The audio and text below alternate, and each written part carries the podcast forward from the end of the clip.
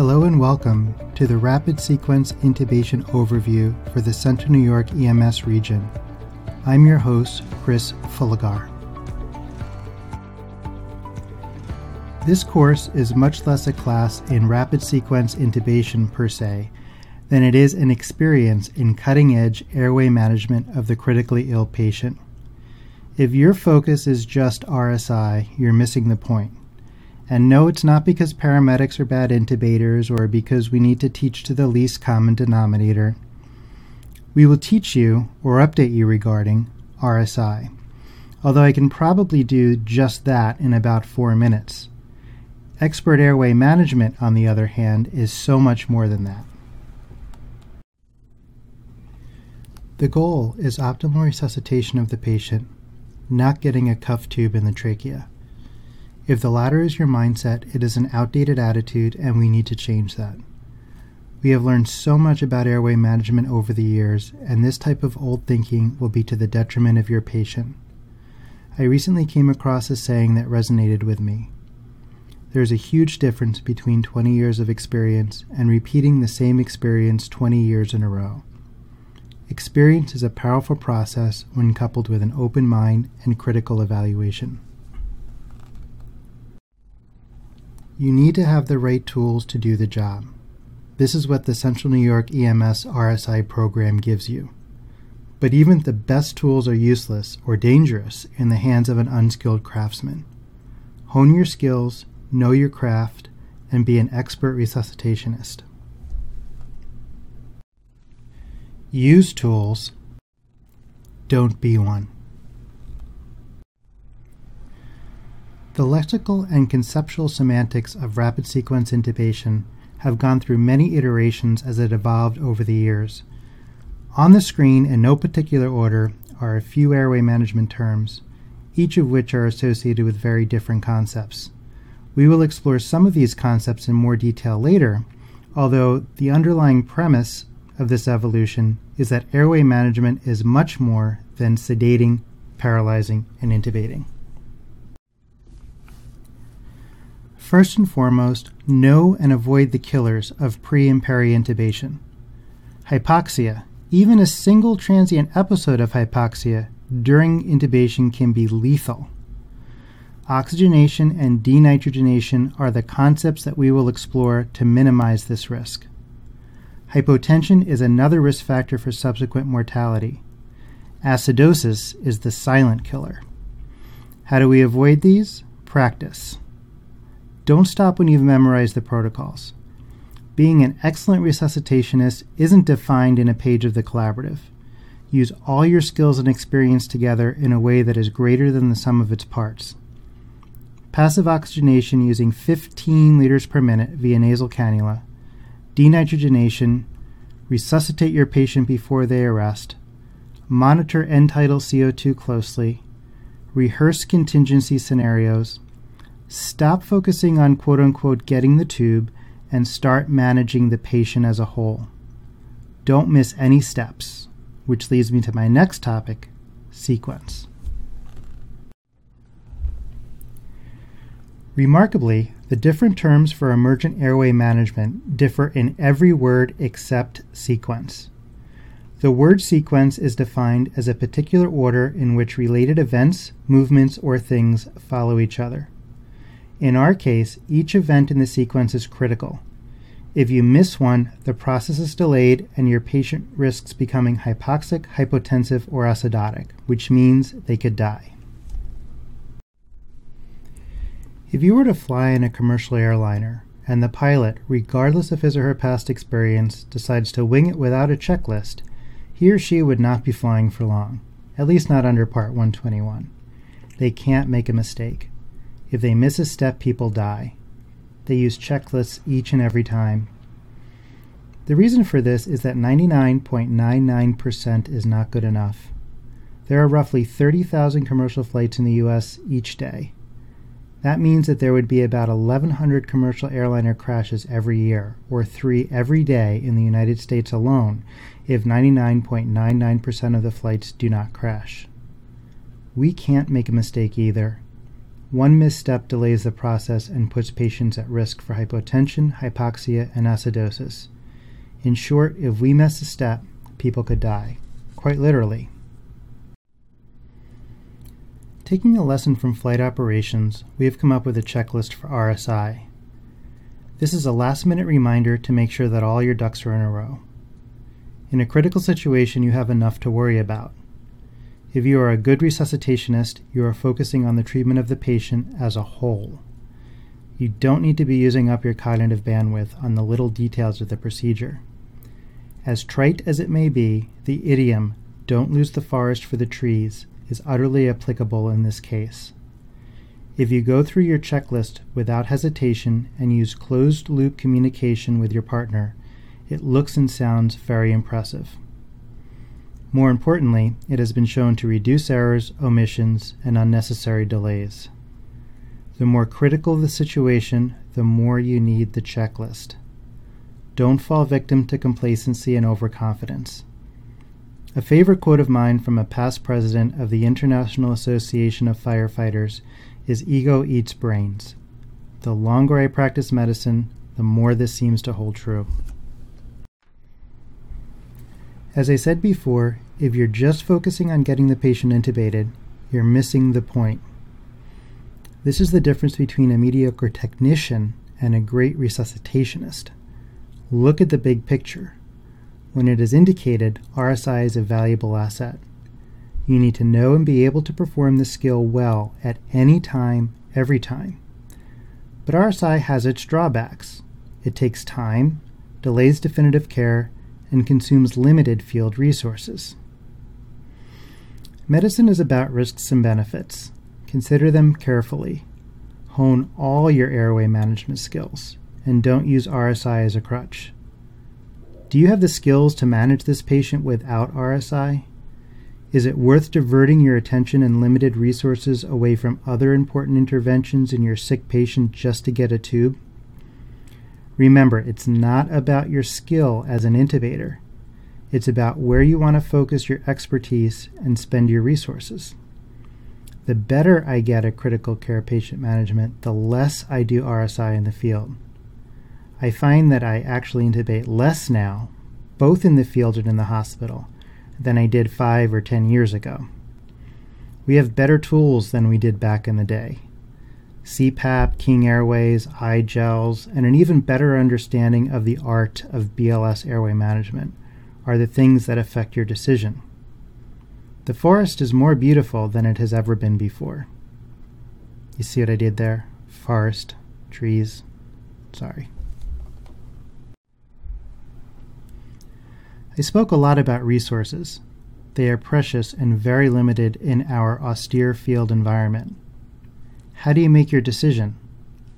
Unfortunately, there's no easy answer. There are many things that come into play. For example, if I were 10 minutes from the hospital and bagging my patient well, I'd almost always not RSI the patient. There are more important things for me to be doing, and the A for airway is being managed so I can go past that. In the hospital, the intubators may not be better than you, but there are more resources so that multiple things can be going on at the same time. We rarely have that luxury in the field. Air medical may be another consideration.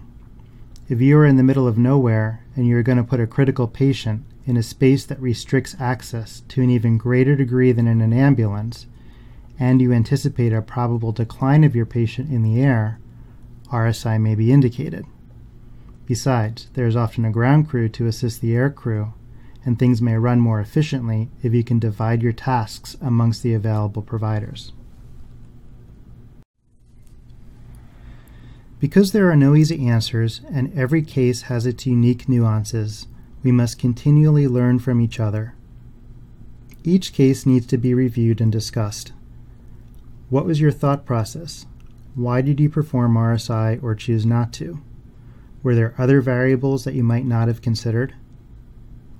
This is healthy professional dialogue, and this is how we learn. Your medical director should be intimately involved in these roundtable discussions. If you ever decide that RSI in the field is indicated for your patient, be ready. Know everything that you are going to do before you need to do it. The forest is beautiful, but there are hidden dangers. Look down the line and anticipate problems before they happen. See that train coming down the tracks before it hits you.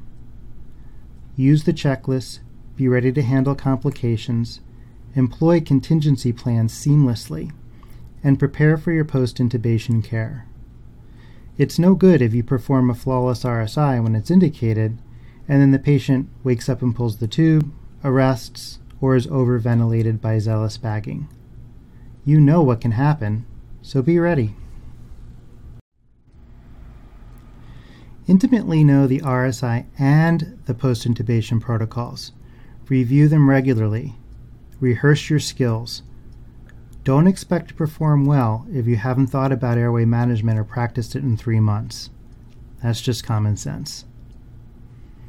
Apologies to those who have seen this video before or loathe Eminem, but I can hardly say it better than our friends down under do in three and a half minutes.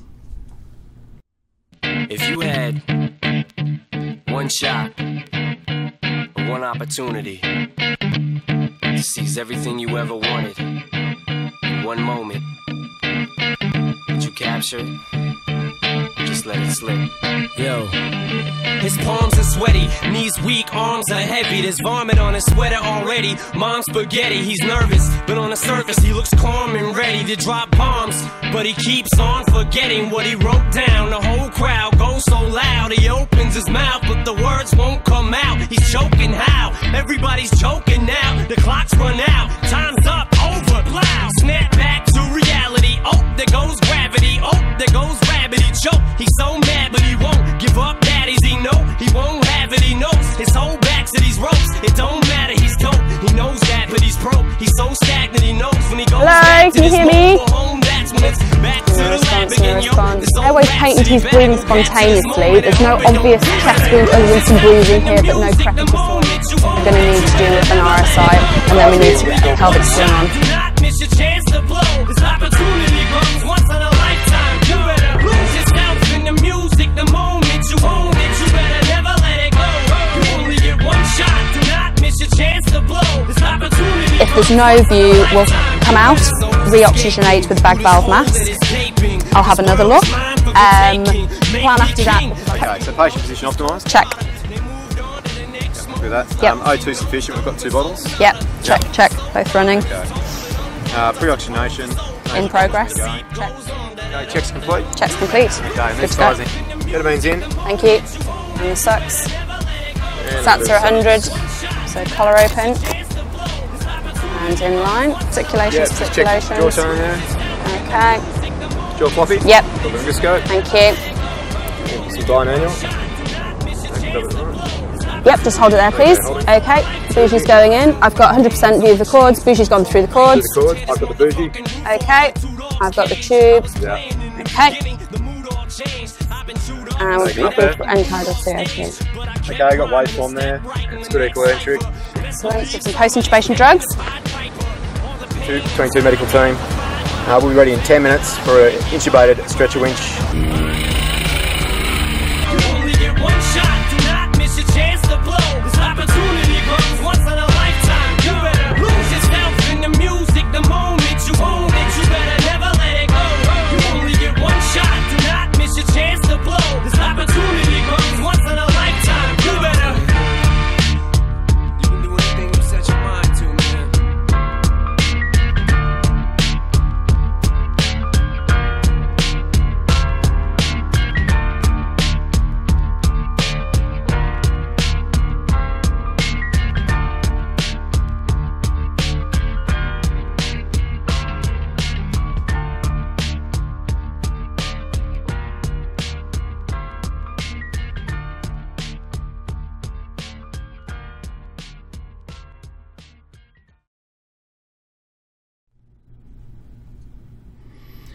Okay, so here's how it goes down for real. Once you've made your risk benefit decision and feel that your limited resources are best spent on the RSI procedure, break out the checklist. Remember the hard criteria for standing order RSI in the protocol GCS less than or equal to 8 and patient weighs at least 30 kilograms or 66 pounds in the setting of a favorable risk benefit decision. Note that these restrictions do not apply to air medical. Children are not to be intubated at all unless you are unable to effectively ventilate them with a bag valve mask and basic airway adjuncts. We'll discuss the reasonings for this later in the day. While you're getting things together, maximize your patient's oxygen reserves by quote unquote filling the tank with oxygen and displacing as much nitrogen as possible before you start. Begin with high flow oxygen via a non rebreather if the patient is ventilating adequately on his or her own, or a bag valve mask with high flow oxygen with an oxygen reservoir if they are not. For passive oxygenation while you're performing the laryngoscopy, use a second oxygen tank to provide 15 liters per minute via nasal cannula and maintain this until the patient is successfully intubated.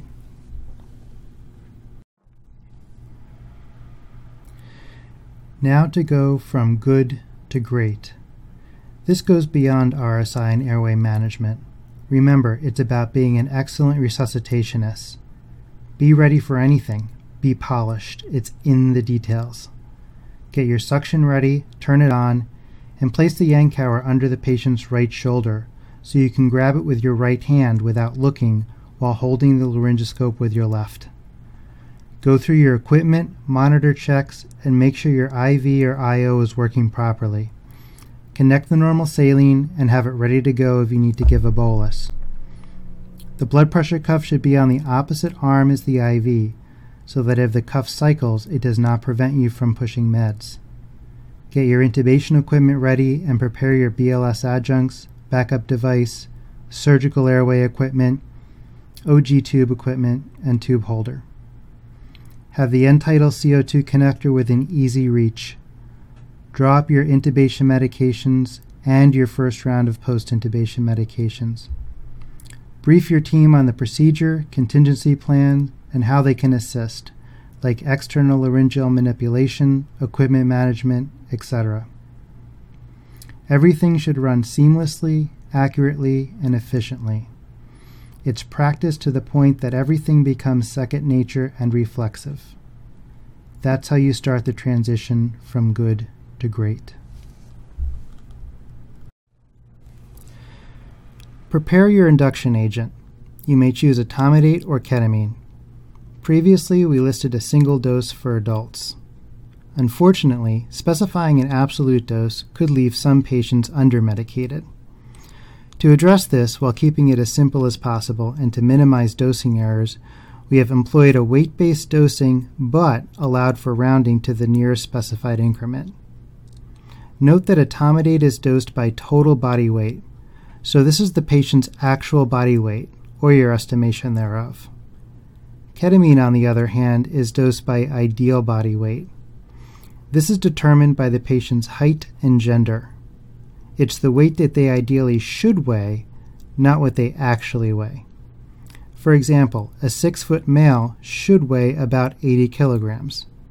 A 5 foot 2 inch female should weigh about 50 kilograms. These are their respective ideal body weights regardless of their body habitus. Again, no need to be exact, but keep this in mind when you are preparing the medications. The dose in milligrams per kilogram for these medications are on the checklist for your reference. Remember, any medication in the protocols that can be given IV may also be administered IO, even though some medications, like calcium chloride, really should go through a proximal well flowing IV unless you are sure that the IO is in place and that the benefits outweigh the risks. For paralysis, use succinylcholine. Only use rocuronium if succinylcholine is contraindicated. These contraindications include a known history of malignant hyperthermia or known or suspected hyperkalemia. Hyperkalemia should be considered in patients with severe crush injuries, rhabdomyolysis, dialysis patients, severe burns over 24 hours old, pre existing spinal cord injuries, and neuromuscular disorders such as ALS, which is amyotrophic lateral sclerosis or Lou Gehrig's disease, and multiple sclerosis. The list is in the protocol document itself for your reference. The dose and milligrams per kilogram for these medications are also on the checklist for your reference.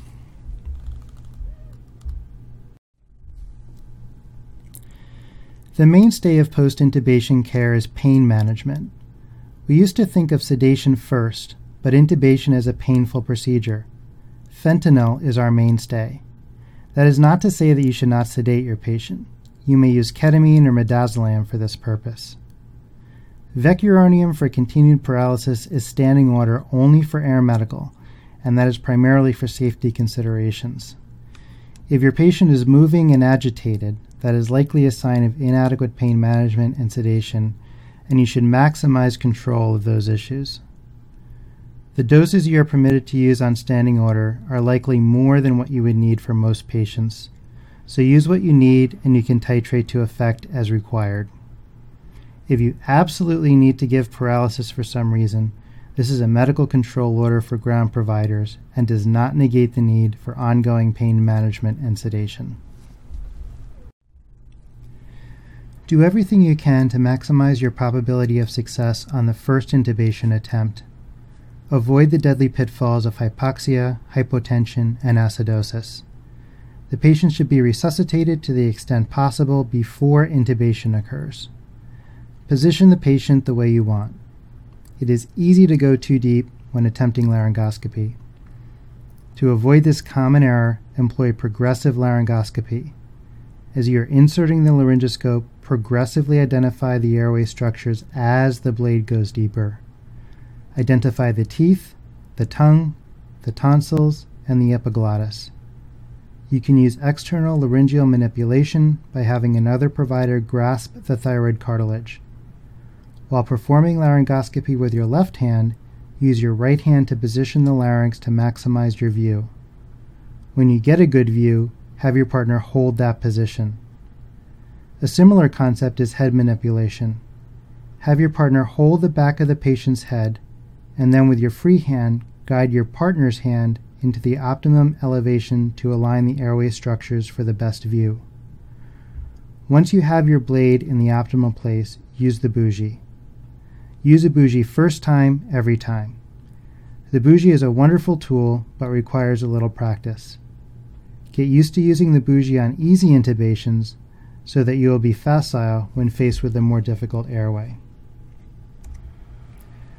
Tube conformation needs to include continuous waveform capnography. Do not forget to print a strip of the waveform after placement of the tube and after each time the patient is moved if your device does not record the capnogram as part of the code summary. Place an OG tube and decompress the stomach. You can use a Toomey syringe and or intermittent suction. Don't be shy about modifying your environment. Do whatever it takes to maximize your chance of first pass success without hypoxia or hypotension. Here, the patient is positioned on an elevated stretcher, the monitor is in view, the bougie is ready, there is an external laryngeal manipulation assistant, and there is even a sunshade. Even the smallest detail can have a tremendous effect. Get your alternative airway device ready, such as a King Airway or iGel device. A common misconception is that the provider must try to intubate the patient before going to an alternative airway. This is not true. If you judge that the patient would be better served by an alternative device, you may place that straight away without first attempting laryngoscopy. Continuous waveform capnography must be used with these devices, just like capnography is required for use with an endotracheal tube. The alternative airway should have a gastric port to allow for the passage of an OG tube. Don't forget to decompress the stomach by placing the OG tube and aspirating the stomach contents. Always be ready for CICO. This is the one and only indication for a surgical cricothyroidotomy. If you are able to effectively ventilate and oxygenate the patient in any other way, including BLS, cricothyroidotomy is not indicated. In other words, the patient risks imminent death if the procedure is not immediately performed. Make sure your team is ready for this contingency. The preparations for a missed airway are included in the RSI checklist and should be ready to go before the RSI begins. I don't think there is a more straightforward, intuitive, or cost effective method of transcricoid ventilation than the scalpel, finger, bougie surgical cricothyroidotomy technique. You should literally be able to perform this procedure with your eyes closed. It will likely be bloody and you cannot rely on visual landmarks.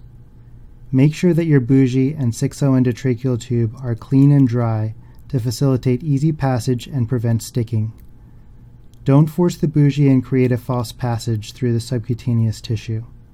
Secure the tube manually until you are relieved or another airway is placed in the hospital.